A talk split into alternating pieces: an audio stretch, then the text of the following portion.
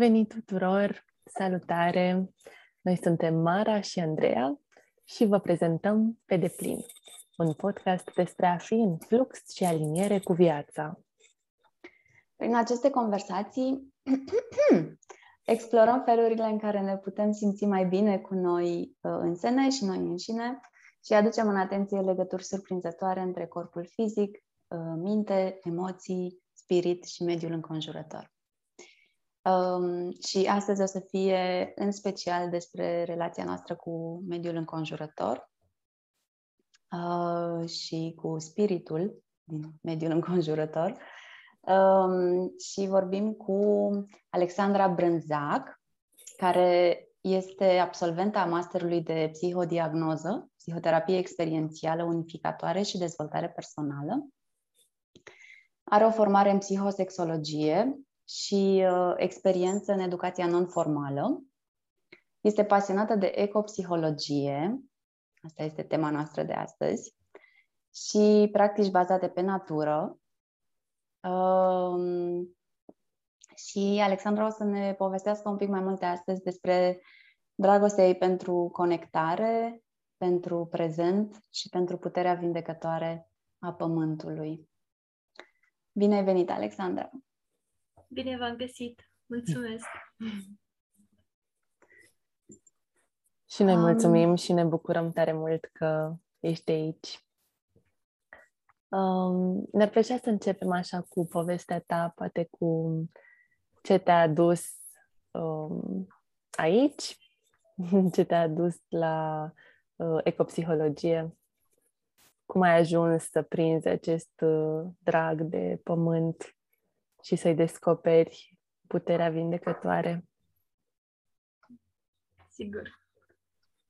Um, cred că dragul de pământ a început de la începutul vieții, că am fost uh, privilegiată să am bunici la țară, la sat, și acolo în fiecare vară mergeam cel puțin o lună și petreceam timp și eram mereu afară cu verișoarele, cu animalele și ulterior la facultate, în 2014, în primul an de facultate, a venit Alexandra Postelnicu și a ținut o prelegere despre psihologie, Alexandra fiind uh, coordonatoarea organizației Pacea Mama România. Și el a fost așa un moment de uh, mare insight pentru mine, că mi-am dat seama că, wow, ce tare e asta, vreau și eu. și am fost așa foarte entuziasmată și motivată și țin minte că am vorbit cu prietenele, hai să ne implicăm și noi în această organizație și am mers la o, la o ședință acolo. Eram așa uluită de ce poate să existe, că poți să combini mediul și ecologia și psihologia și există oameni care văd pământul cu drepturi egale ca și omul. Și uh, am rămas și am colaborat cu Pacea Mama atunci uh, pe diverse proiecte de mediu uh, și cumva mi-am presărat așa iubirea față de natură și în cadrul facultății și asociației de studenți în care făceam parte, inițiind un proiect cu colegii de acolo, prin care să aducem oamenii și relația cu natura mai aproape în viețile, de viețile noastre.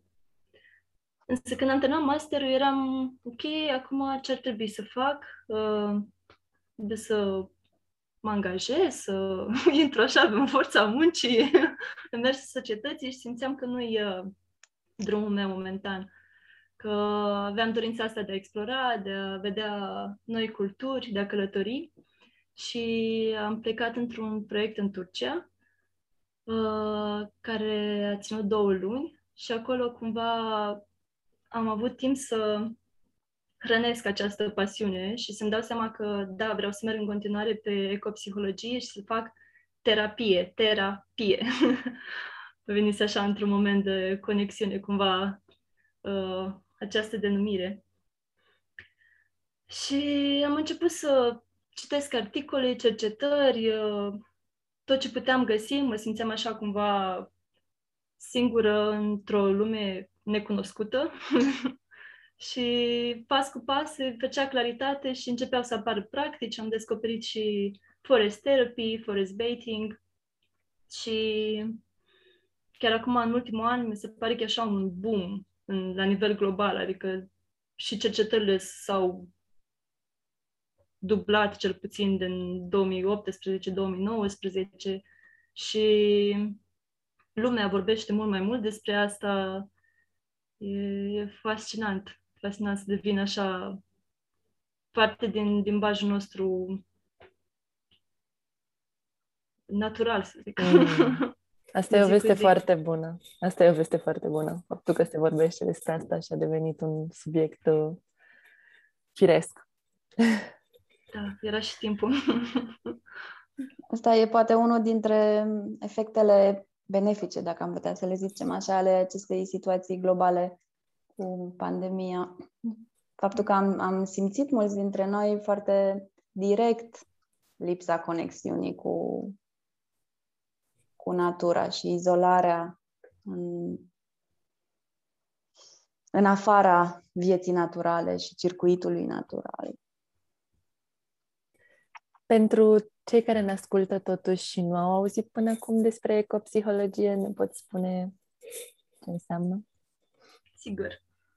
Um, ecopsihologia a apărut ca o întâlnire între ecologie și psihologie, dar e cumva un domeniu așa foarte complex, care cuprinde multe fațete și subdomenii, adică atinge și aspecte din uh, filozofia de mediu, din spiritualitate, șamanism, activism de mediu, uh, deep ecology și uh, e așa ca o, e o complexitate ca și natura.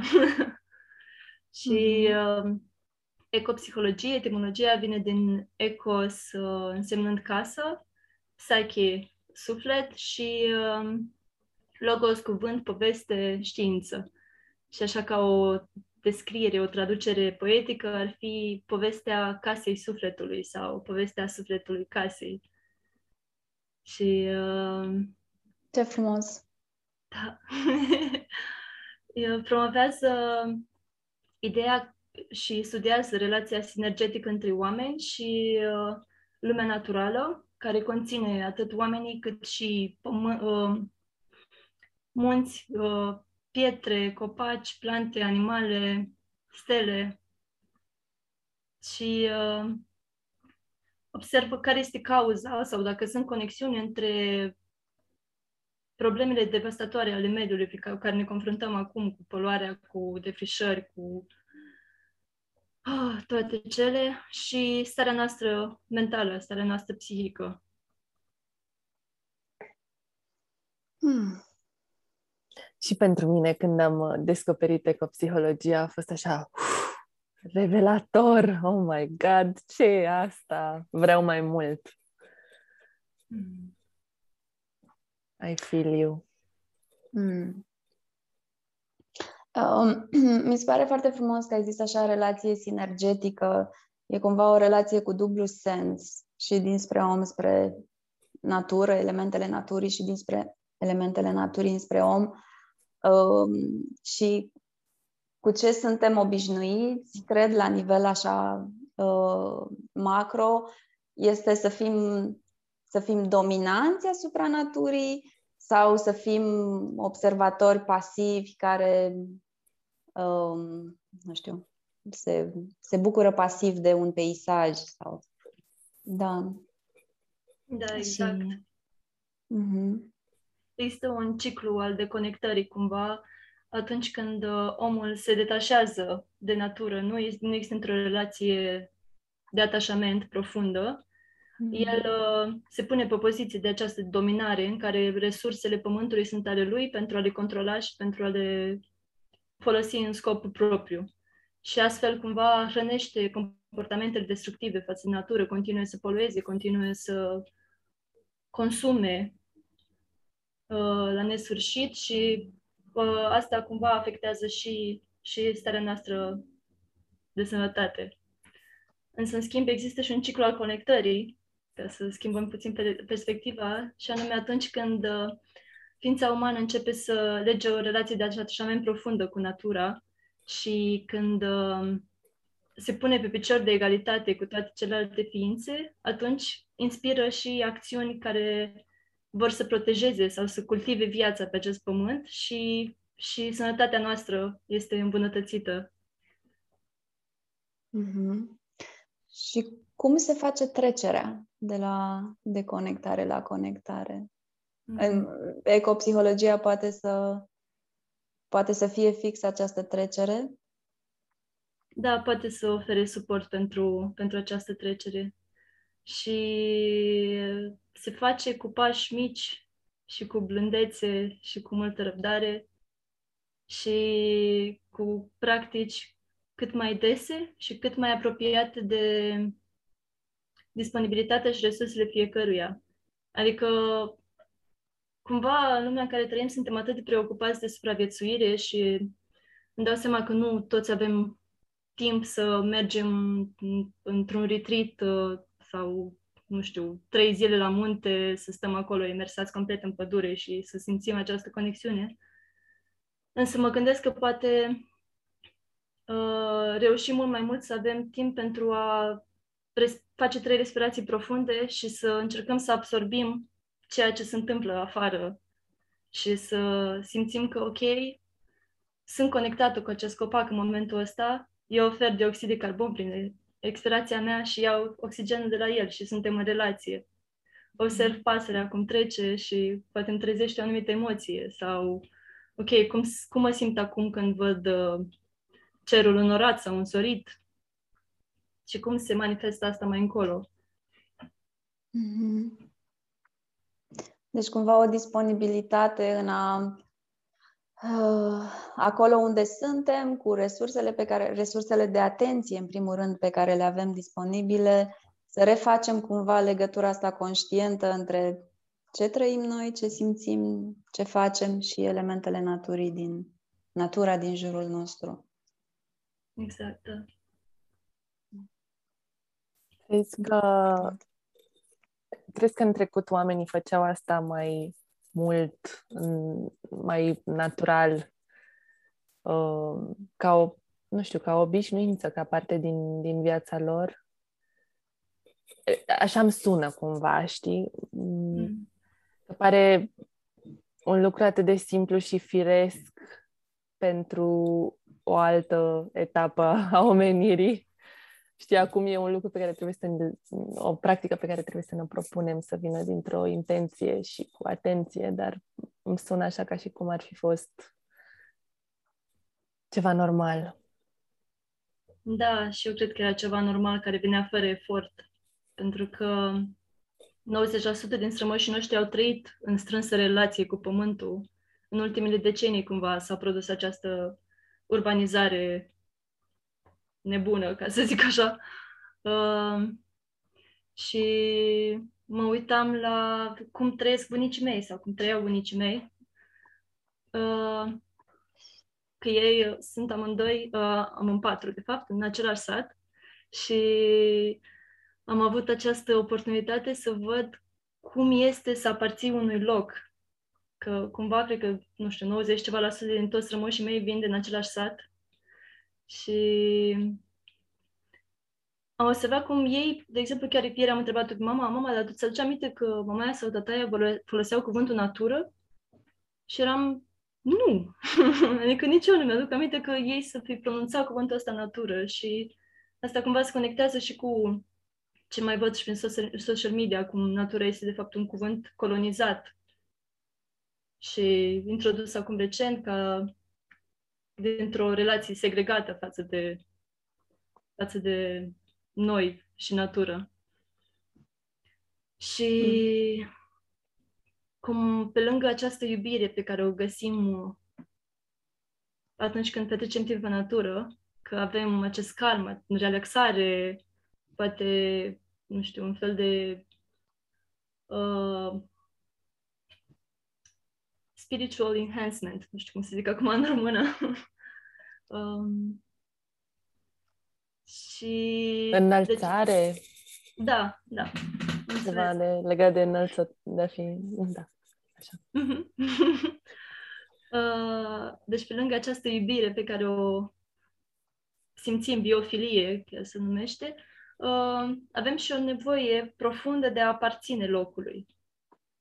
Și ca să fac revenirea la subiectul cu bunicii, mă uitam la ei cum se raportează la spațiu și cum, cum vorbeau despre locuri în funcție de relația pe care o aveau cu acest loc. A, mergem pe uh, Bahnă pentru că acolo e nașa sau ceva. Sau mergem uh, pe Corneț unde ducem vaca sau, sau cum descrii traseul prin sat. A, pe, pe stânga stă Tantia Glaia, pe dreapta nu știu care și... Adică era totul foarte strâns legat de cuvântul relație. În schimb, acum, noi nu mai avem aceste indicații, indicatori, cumva, în, prin oraș. Stăm, eu mă uit chiar și în Bacău, uneori mă uit pe Google Maps și sunt, wow, un oraș în care am crescut. Acum mă uit pe Google Maps, mi se pare așa absurd. uh, în schimb, în sat, de exemplu, abia anul trecut au pus denumiri de străzi. și... Despre ce sat e vorba? Un corn din Botoșani. Mm. Se simțea zona după graiul tău? Da. Eram, eram curioasă. Unde mai, mai precis? Mm. Da. Mulțumesc că ai pus întrebarea asta. Că um, cumva mi se pare că avem nevoie să vorbim de unde, de unde venim, de unde ne tragem, unde ne sunt rădăcinele. Mm-hmm. Și chiar vorbeai despre un loc unde uh, aparținem. Bănuiesc că simți, în, adică tu simți asta față de satul tău? Da, da, e satul în care mă simt cel mai, cel mai acasă, cumva. Când intru, deja mi se pare că uu, mi se împing rădăcinile adânc în pământ și pășesc odată cu toată linia de strămoși, cum e așa o... oh, o minunăție de loc. Mm. Ce frumos!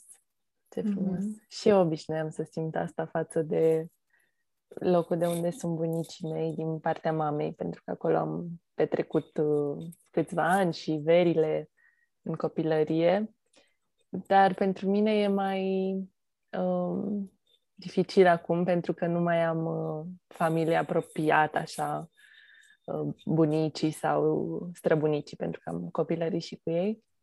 Și uh, deși merg acolo și simt rădăcinile, uh, încă mi-e puțin dificil, pentru că mai, mai degrabă merg în vizite la cimitir decât la, uh, la, la oamenii veseli, vioi și foarte plini de viață cu care fusesem obișnuită să fie acolo, la rădăcini. Mm. Da. Și am crescut în, uh, înconjurată de uh, viața naturală și am crescut tot la bunici. Um, și recunosc sentimentul ăsta așa de ușurătate de care ziceai tu, Alexandra, că odată ce ajung acolo din nou, mă simt cumva ca acasă, mai mult decât în orice alt loc în care am, am stat. Um, doar că um, ușurătatea asta cumva acum în ultimii ani a amestecat așa și cu un, o senzație de pustiu, așa cumva. Um, deși părinții mei locuiesc, adică s-au mutat din nou acolo și deci mă duc acasă la ei. Um, e așa, via- viața satului e, mai e foarte puțină, e așa secătuită cumva și da, e un amestec cumva de m- pustiu și oarecare tristețe așa pe lângă această ușurătate. Adică locul e în continuare, îl simt foarte aproape și e primul lucru pe care îl fac este să mă descalț și mă descalț și rămân desculță până când plec înapoi. um, și e foarte familiar așa. Îmi place foarte mult. Um, dar um, da, îmi dau seama și că nu pot să stau foarte mult acolo, că îmi lipsesc alte lucruri cumva uh, din, uh, din viața mea și unul dintre ele este această efervescență umană cumva, așa. Uh, da.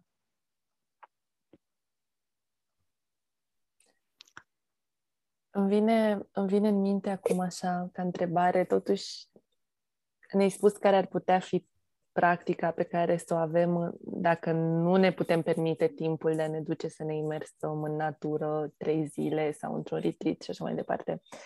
Um, care ar fi poate recomandarea ta ideală de practică și de um, ce putem face pentru a ne conecta cu natura, pentru a dezvolta și cultiva relația asta mai strânsă și mai iubitoare, um, în mod ideal. Adică dacă avem disponibilitatea, energia să facem asta. Mm-hmm. Îmi place cuvântul ăsta ideal. um, văd ca pe o... care poate să iau foarte multe forme. Cumva conexiunea asta, iarăși adaptată la fiecare. Pentru că cum noi suntem atât de diferiți și unici, e și relația cu natura e atât de diferită și unică. Uh, însă un cadru în care simt că aduce foarte mult sunt aceste imersări în natură, care pot fi și ghidate, în care există focusul pe propriul corp, pe a trăi în simțuri, a coborâ din minte în corp și a liniști acest monkey mind și monkey body, în așa fel încât să pășim în ritmul pădurii, în ritmul naturii de nou, să ne încetirim ritmul care galopează în restul zilei. Și uh, să putem observa ce se întâmplă în jurul nostru, să observăm poate conturul, culorile, uh, ce fac, cum se manifestă anumite ființe pe care le întâlnim și uh, care este și relația noastră dintre noi și natură. Deci cumva e focusul, relația cu noi înșine, relația cu natura, adică observând natura și după relația dintre noi uh, doi. Și uh, mm, pe lângă, deci se pune așa o, o bază de conexiune și ideal o văd și ca pe o reciprocitate. Cumva relația asta e bazată pe respect, pe iubire, dar vine și cu o reciprocitate, că nu numai iau de la natură, ci și pot să dau ceva în schimb, care poate iarăși să fie foarte unic. poate să fie ceva general de genul ofer recunoștință, mulțumesc copacului pentru ceea ce mă oferă, mulțumesc uh, ploii, apei, sau poate mă apuc și cânt ceva pentru, pentru tot ce am primit, sau dansez, sau scriu o poezie, sau dacă există și mai mult spațiu, fac o grădină în care să creez un spațiu de armonie cu pământul și toate ființele.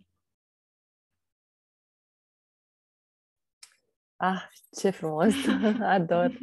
Uh, ador sugestiile tale și uh, mă, mă duc cu gândul la o carte pe care am citit-o așa în zona asta, uh, Spell of the Sensuous, de David Abram. Abram.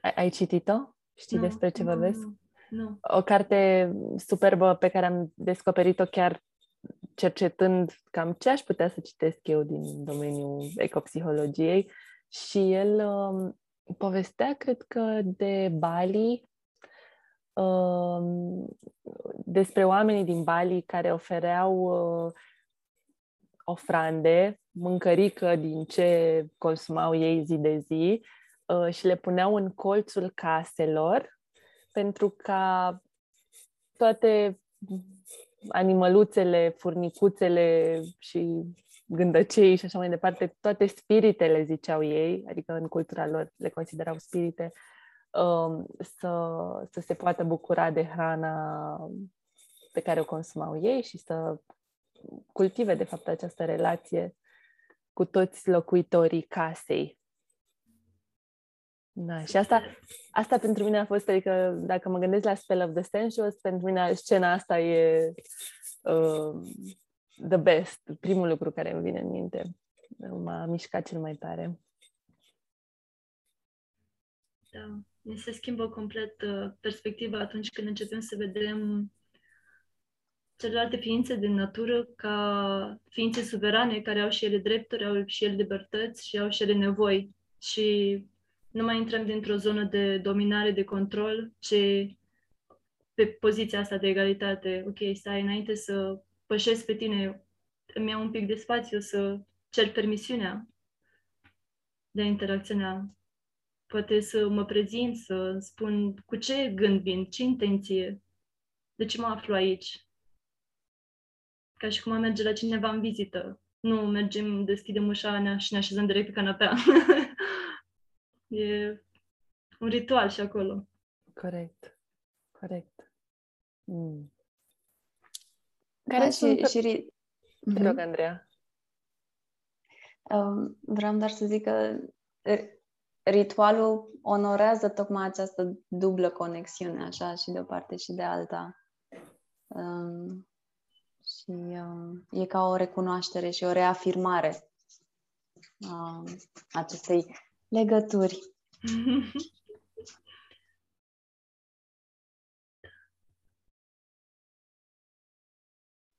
tu, Mara, acum, vrei să întreb ceva? E microfonul oprit, da. Da. Andreea se pare că tot, tot apar pisicile, iar eu mi opresc microfonul pentru că chiar acum sunt în uh, Istanbul, un oraș atât de viu încât uh, și cu o mare plăcere pentru claxoane și încerc să, um, să, vă ofer, să vă ofer o experiență cât mai uh, bună de ascultare și de asta mai îmi dau microfonul pe mute.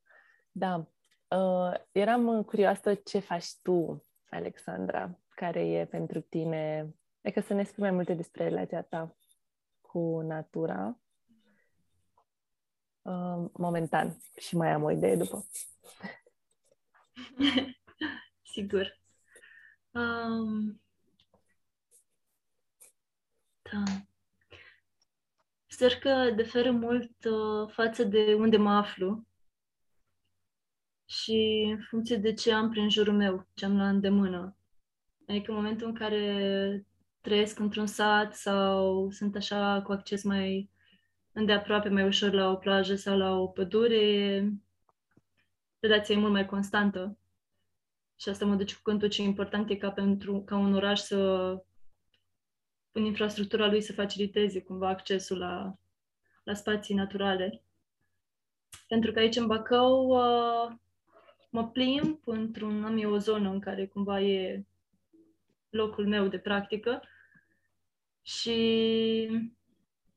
e destul de dezolant așa dacă privim în ansamblu, pentru că e plin de gunoaie, nu există respect față de ce se întâmplă în jur, Însă și asta mi-aduce așa o experiență bogată, pentru că vin tot felul de emoții care nu sunt tocmai cele mai confortabile. Și, ok, cum, cum creez spațiu în mine pentru a le simți. Și îmi dau seama că, de fapt, asta este o realitate foarte prezentă. Și, da, poate când, când mă aflu în pădure sau la mare, emoțiile sunt mult mai, nu știu, încărcătoare sau transformătoare cumva dintr-un punct pozitiv, să zic așa. În schimb, realitatea e foarte complexă și e nevoie să o vedem. Mm. Și ce fac mai exact, uh, încerc să încetinesc, cel poate să nu mai merg cu o anumită structură, deși uneori îmi vine, de exemplu, când mă, mă atașez de un anumit copac, îmi vine, mă duc acolo țintite, da, mă duc să-l vizitez, să, să văd ce mai face. Dar încerc cumva să mă las uh, surprinsă de moment, de prezent, să văd ce, ce se creează din această interacțiune a mea cu, cu natura în acel moment. Ce vrea să, să iasă la suprafață, ce vrea să spună pământul prin mine. Ce frumos! Ce frumos! Îți împrumuți uh, uh, trăirile pământului, cumva, de orice... De fapt, îți împrumuți capacitatea de a simți și de a asculta ce are să, ce are să spună nat- natura, pământul din locul în care ești.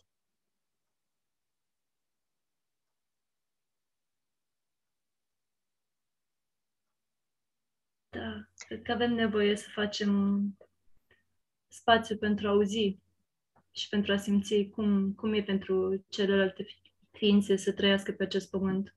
Cum, cum afectează faptul că eu arunc gunoiul oriunde îmi bine și consum atât de mult ambalaj. cum afectează asta? Și să urmăm așa un pic un, un fir. Și, de fapt, să ne trezim la responsabilitatea și rolul pe care îl avem în acest ecosistem. Pentru că cum copacii ne dau atât de multe și noi putem să dăm la fel de multe. Și avem capacități și resurse extraordinare. Suntem atât de creativi și atât de empatici încât wow, câte puteam face. Încă e fascinant ce poate să creeze ființa umană. Mm. Și atunci când punem în folosul pământului, magie. um, vorbeam cu Andreea la un moment dat, chiar înainte să te contactăm, să plănuim interviul, um, despre că am vrea să știi mai multe despre rolul tău de terapist. Um, mai exact, ce fel de oameni rezonează cu forma asta terapeutică? Cu cine lucrezi? Dacă folosești psihologia în practica ta mereu, adică dacă asta e forma de lucru pe care o utilizezi? Um, momentan mă simt așa la început de drum pe în domeniul ăsta de ecopsihologie și atunci când am lucrat, am lucrat tot pe sistemul clasic, însă o văd, văd oamenii care se simt așa atrași de ecopsihologie ca fie persoane care au avut experiențe ternice transformatoare, pozitive, plăcute în natură și au uh, simțit această forță de vindecare a pământului, ori fie persoane care se confruntă cu ecoanxietate, cu acest grif, jale, durere pentru lume, frici intense față de schimbările climatice și problemele de mediu care vin și ne afectează. Mm, poți să ne spui un pic mai mult despre ecoanxietate? Da. Um, se pare că există așa o copleșire de informații și se face din urgența climatică o problemă care parcă nu are rezolvare, nu există nicio soluție, e finalistă. Ceea ce ar putea, însă cumva această împărtășire de informații care instigă la vinovăție, rușine și frică, cumva nu face omul decât să-l păstreze într-o stare de negare sau această anxietate ecologică în care nu mai găsește nicio speranță, nu reușește să, să iasă din starea de deconectare sau de hiperarousal în, în, spre acțiune, cumva, spre, ok, dar hai totuși ce se poate face, face, ce pot să fac eu la nivel de individ. Am răspuns la întrebare sau... Mm-hmm. Da. Um, da. A, mm, asta asta e ceva ce am întâlnit și eu la, la, uh, la oameni, doar că nu avea acest nume, uh, ecoanxietate, dar într-adevăr era sentimentul ăsta exact așa cum îl descrii tu, de dead end, de nu există cale de ieșire, e copleșitor, e greu, e mult și oricum nu avem ce să facem. Um, da, și persoane care trăiesc în această stare interioară constant, cumva, de o, o conștientizare a ceea ce se întâmplă, dar atât de copleșitoare încât ajunge să fie paralizantă, cumva. Da, exact. Și avem nevoie de spații în care să putem să aducem aceste emoții, această neputință, această copleșire pe care o simțim și să o numim, da, vine de aici, vine că mi este frică de ce se întâmplă în mediul înconjurător. Mi-e frică de ce se întâmplă cu umanitatea. Și mm-hmm. să reușim să ne ducem în această profunzime și să nu tratăm cumva ca pe o, ceva ce e segregat de întregul în care ne aflăm și doar la nivel de individ. Ce să o vedem ca pe ceva care se întâmplă la nivel colectiv, ceva global cu care ne confruntăm și suntem conectați cu toții. Ceea ce, pe de o parte, poate să fie oricum greu, dar în același timp și frumos că ne dăm seama că nu suntem singuri, că trecem cu toții prin asta și împreună, de fapt, putem să trecem prin. Mm-hmm. Da, mi-aduc aminte de un articol pe care l-am citit um, pe tema asta. Era ceva despre passing the, the point of no return. Uh, cumva uh, articolul era despre această o formă de împăcare care apare cumva de da, o formă de împăcare care apare în momentul în care accepti inevitabilul. Că, ok, dacă asta este să se întâmple, asta este să se întâmple și um, cum cum asta aduce oamenii împreună într-un mod foarte um, organic așa și, și firesc. Uh, și cum apar soluții la nivel um, grassroots, așa, la nivel local și um, comunitatea imediată um, și apar soluții și idei creative cumva care poate că nu vor salva mm, pământul sau viața pe pământ, dar calitatea vieții oamenilor care fac asta împreună crește foarte mult și atunci nu mai este, aproape că nu mai contează în,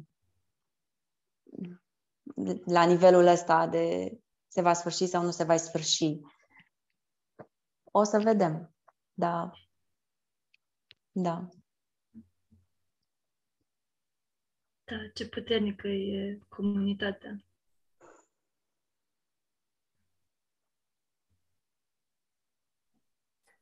Ai, uh, ai citit ceva uh, pe subiectul ăsta care te-a mișcat în profunzime și ai vrea să le recomanzi și ascultătorilor noștri dacă ar vrea să dezvolte subiectul?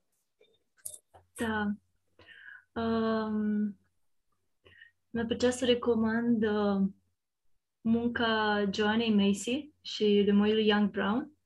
Uh, ele se ocupă cu deep ecology și creează tocmai spații din astea în care oamenii pot, pot, se pot aduce împreună și a trece de la disper, de la această neputință și îngrijorare profundă la empowerment. Ele acum, mișcarea e, se întâmplă la nivel global și se numește The Work That Reconnects și cartea se numește Coming Back to Life. Practices to reconnect our lives, our world.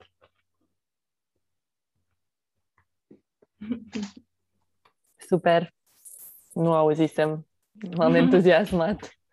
Da, și dacă vă abonați la newsletterul lor, o să vedeți că în fiecare lună cam au diverse workshop-uri și uh, ateliere pe tema asta și mi-ar plăcea și mine să facilitez astfel de spații în viitor. că am avut norocul de a, de a trăi în, uh, în timpul proiectelor uh, internaționale au fost diverse ateliere pe The World de Reconnect și am văzut, wow, ce putere imensă au de transformare. Ce ai avea nevoie acum ca să încep să facilitezi astfel de spații? Mm. uh,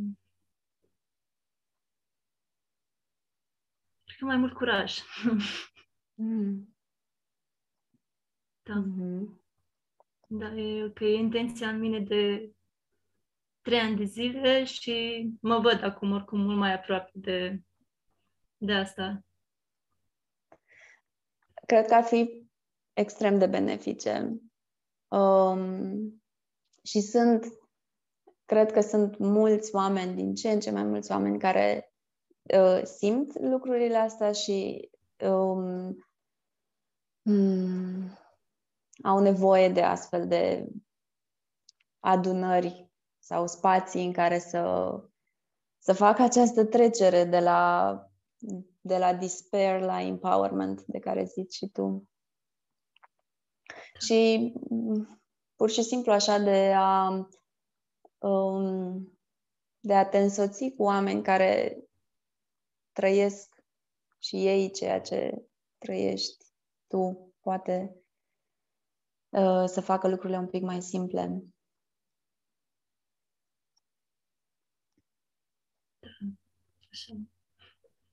Ne spuneai și despre ecopsihologie ca drum uh, către sau ca drum pentru o căutare spirituală. Ne poți spune mai multe despre asta, te rog? Mm, da. Uh, cum o văd acum, e legată de profunda interconexiune cu care ne aflăm cu acest web of life, cu această rețea a vieții. Și um, pentru mine, cel puțin acum, am fost o lună plecată în uh, Austria și uh, am așa periodic anual uh, etape în care stau mai mult singură, în cocon. Și acolo descoper tot felul de cotloane ascunse pe care nu le-am mai descoperit până acum. Însă toamna aceasta a fost diferită pentru că m-am deschis mult mai mult acestei rețele a vieții și am, am lăsat să primesc suport activ de la pământ și de la ființe de care erau acolo. Și a fost diferită singurătatea cu care mă mai întâlneam, cel puțin săptămânal și tristețea era, era mult mai susținută și uh, am trecut mult mai ușor și mai fluid așa prin, prin toată etapa. Și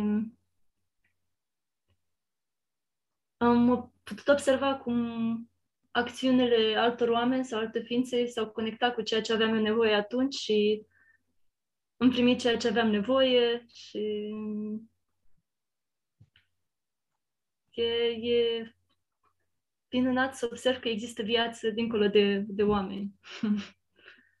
Cumva, că există spirit în fiecare copac, în fiecare plantă, în fiecare pasăre, în râu, în piatră, în cer.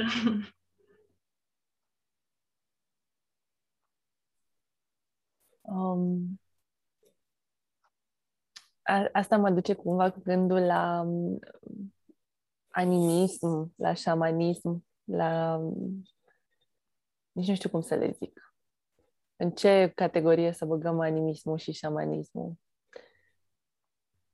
Mm, re... Mm, că nu poți să spui religie.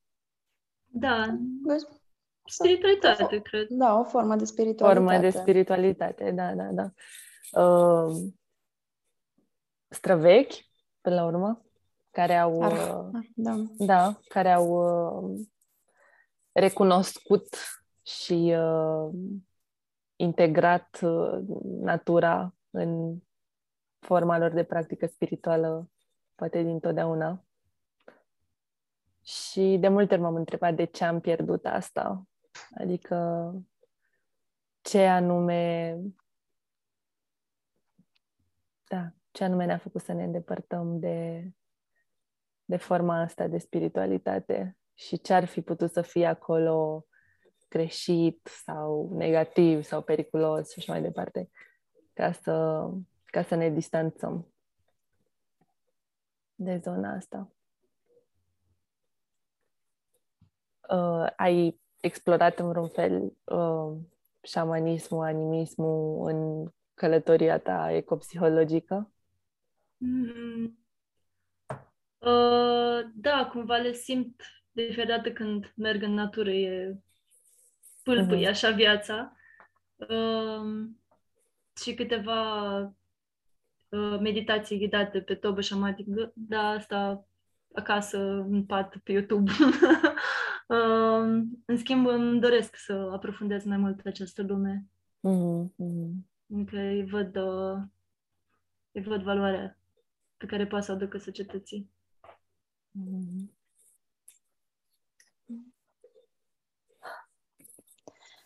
Um, a apărut o curiozitate pentru mine. Um, de când ai pornit pe, pe drumul ăsta um, al redescoperirii conex, conexiunii cu um, pământul. Um, ai observat vreo schimbare și în relațiile tale cu ceilalți oameni? Prieteni apropiați. Da. Uh, hmm. Am observat cum, cum mi se oglindesc, în primul rând, în natură uh, paternurile de a relaționa și de atașament. Adică îmi observ cumva tendința mea de atunci când uh, am perioade de deconectare, cum proiectez asta și în relația cu natura. Și invers, cum, cum simt că mi s-a schimbat relația cu persoanele din jurul meu. Mm.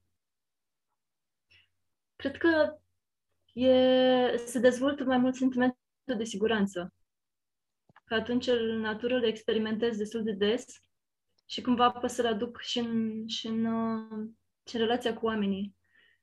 Și poate să las mai la o parte frica de a fi judecată, de a nu fi primită, de a nu fi văzută, pentru că natură și atunci când sunt într-o pădure sunt primită așa cum sunt, fără să mi să zică că sunt nu știu cum sau fă așa sau fi mai așa sau mai așa. Adică și soiul ăsta de libertate de a fi poate fi transferat și în relația cu, cu oamenii. Ce frumos! Citisem undeva uh, cum am putea să-i vedem pe oameni așa cum vedem copacii într-o pădure. Că copacii sunt evident diferiți între ei și sunt, uh, fiecare are caracteristicile sale, dar nu poți să zici, ah, copacul ăsta e mai frumos decât ăsta sau copacul ăsta este mai greșit decât ăsta sau mai ciudat sau whatever. Și mm, mi se pare un mod foarte, foarte frumos așa de, uh, de a privi și oamenii așa cum privim natura. Da, exact. Hmm. Dragilor, ar trebui să ne apropiem de final. Și, um, hmm. Andreea, simți, uh, mai e vreo curiozitate pe care simți nevoia să o satisfaci? Um, curiozitate nu. Vreau doar să, să uh, remarc și cu voce tare um, asemănarea asta între natura interioară și natura exterioară și um, asemănarea și interconectivitatea dintre, dintre ele. Mm. Da, atât. Alexandra, um, unde te pot găsi cei care vor să lucreze cu tine sau să te urmărească, în ce proiecte ești implicat acum sau ce, ce crezi, ce vrei să împarți cu lumea.